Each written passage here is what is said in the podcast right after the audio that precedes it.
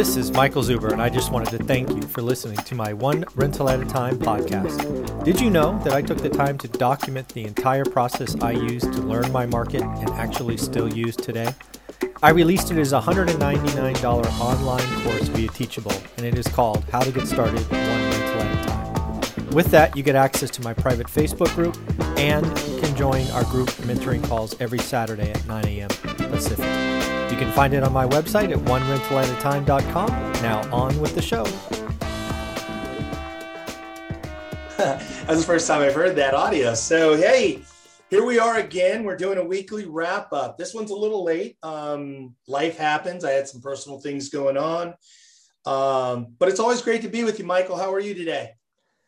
I'm doing well, Ty. Uh, yeah, I always look forward to doing this. And yeah, we will make this like it. We'll pretend it's Friday for a moment, if you don't mind. Yeah. And, you know, and it's interesting too. I think it is important. And I think for continuity, why are we doing this today? It's a little late. Why not just skip? But I think it's important for continuity that, you know, mm-hmm. our whole process on the Friday wrap up is to really summarize week by week what the market's doing, where are the changes, mm-hmm. where are the opportunities, and also too, what are the caution signs, right? Would you agree, Michael? Oh, totally. I, th- I think you know one of the things that that I see doing the daily financial news now for more than 800 days is sometimes you get lost in the the little days, and and having this weekly wrap up with you really allows me to elevate and go what are the what are the top four maybe five things of the week. Uh, so I look forward to these conversations. It really does help me crystallize what what what I just saw. So I, I appreciate you. I love it, man. So thank you for taking the time. Let's talk about last week cryptocurrency. We've touched on it a little bit as a hedge. Mm-hmm. The crypto crash. Let's talk about it. Yeah, so I think there's a couple of things that when you know if we re- rewind the clock to Friday, um, the crypto crash occurred kind of you know Wednesday evening, Thursday, and it was pretty painful. Uh, I think we saw 831,000 crypto accounts go to zero. They got margin called. They got they got closed.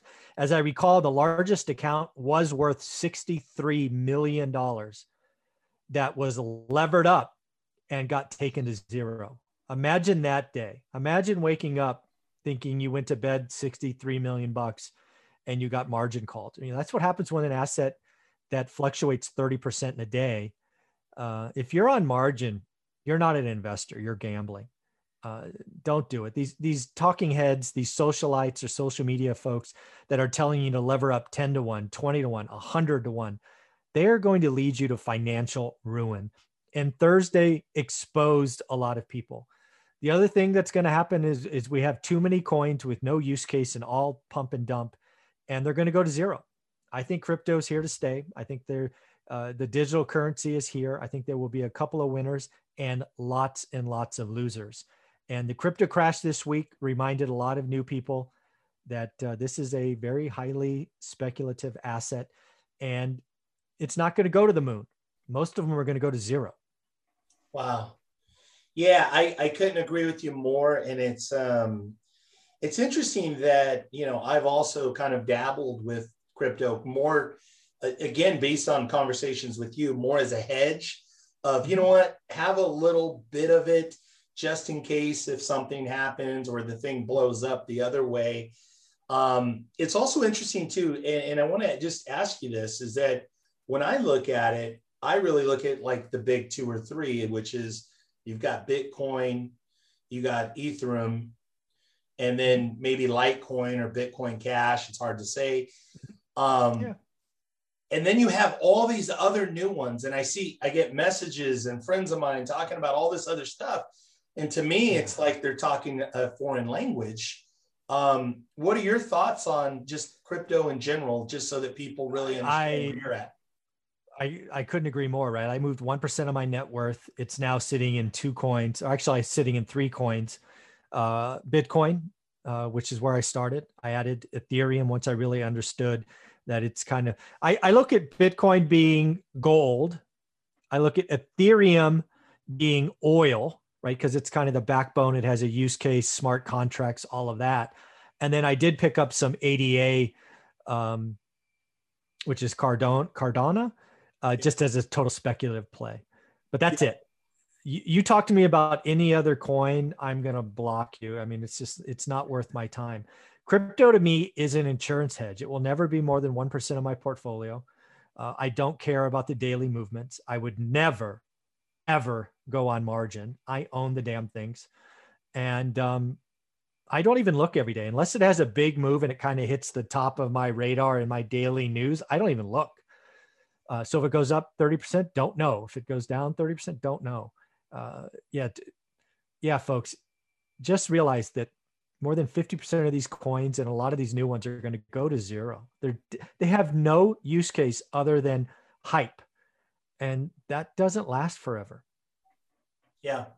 And, and I would say too that, you know, buying on high leverage margin, all of that. I mean, whether even if it's cryptocurrency, stocks, we saw that with GameStop. Um, you could see that with stock options. I hear people talking about it and that. I mean, you really are gambling. At least when you go to Vegas, you have a, you know, you have a couple of free drinks and you have some yeah. fun with it, right? If you're going to yeah. gamble, gamble, right? Would you agree? Yeah, but but yeah, I mean, we can even relate it to real estate. Some of the most spectacular blowups I saw in the last crisis were people that were clearly betting on appreciation. They didn't care about having negative cash flow because I'm going to make it up with appreciation. Uh, There were many people worth millions of dollars, mil- documented millions of dollars that were very quickly brought to their knees and went bankrupt, like literally bankruptcy, because yeah. they were betting on appreciation. If you're betting on real estate and your only hope is appreciation, it's not going to end well. It will eventually catch you. Buy for cash flow, hold forever, 30 year debt, don't i mean the reason you can survive a, a downturn in real estate if you have 30 year debt and cash flow is you don't care what it's worth. The bank can't call the loan. It doesn't matter. Spot on. I love it. I love it. So let's talk a little bit about inventory and the home builders. What was there was some news about the home builders in the yeah. last week. Yeah so so home builders uh they've gone on strike. It, it's really interesting. So they brought out housing starts I think it was Tuesday, maybe Monday of last week, they were down like 13% single family homes. And what's even more scary is a lot of home builders now, what they're doing is they're laying the foundation, which is concrete, cement, all of that, and they're not building. They're actually not putting up the wood structure. Hmm. And what what you and I need to know is as soon as they lay the pad, it's counted as a start but they're not taking the risk of lumber, right? Lumber is up, you know, 300% or whatever. It's come down a little bit, right? It's had a couple of down days. But again, builders are smart. They don't want to take that risk, right? It takes them months to build a house and they don't want to have they don't want to have all this lumber brought at inflated prices that just becomes less valuable as they build. So they're laying they're laying pads, what they call it industry, and they're just waiting. Uh, so there's gonna be there, there's gonna be a gap actually new construction because we're gonna have lots of pads built and no no sticks. Uh, it's funny. Um, so yeah, they're builders are being smart, and but but unfortunately that means less inventory, less stuff to buy, and also the the houses that are being built, builders are canceling contracts. They're putting in escalation clauses. They're saying you got to go up fifty thousand dollars because of this or that, and if you don't want it, I'll sell it to someone else. So it's it's crazy times to be a builder. And then then there's inventory of existing homes. It's just starting, right? I'm calling for 2 million homes in July and I'm already hearing from across the country, "Oh Michael, I saw this. I saw this." So it's just starting to percolate. It's not everywhere by any means, but it is happening. The move up buyer, the person that's been frozen in their home is starting to list. And when some listing comes out, more will come. So just watch your markets, do the work as I call it study the market. Something michael's been telling us for months and months and months and forever. Study your markets. Look at your inventory daily twice a day in the morning in the afternoon. Really understand what your market's doing.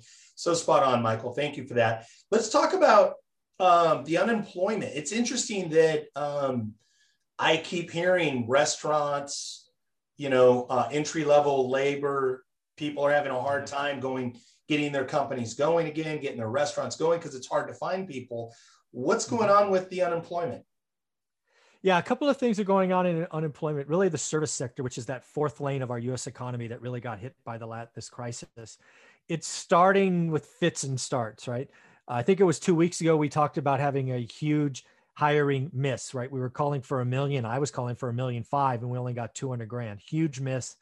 A lot of people started blaming the federal uh, bonus uh, unemployment of $300. So since that conversation, 19 states, it started with Montana, but now 19 states deep are canceling the federal unemployment before it expires. Originally, it was supposed to expire at the end of September.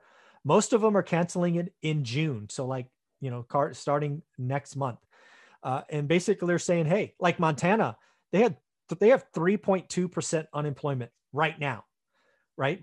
So they're like, dude, we're already full employed. We don't need this extra stuff. We need everybody and their brother to come back to work.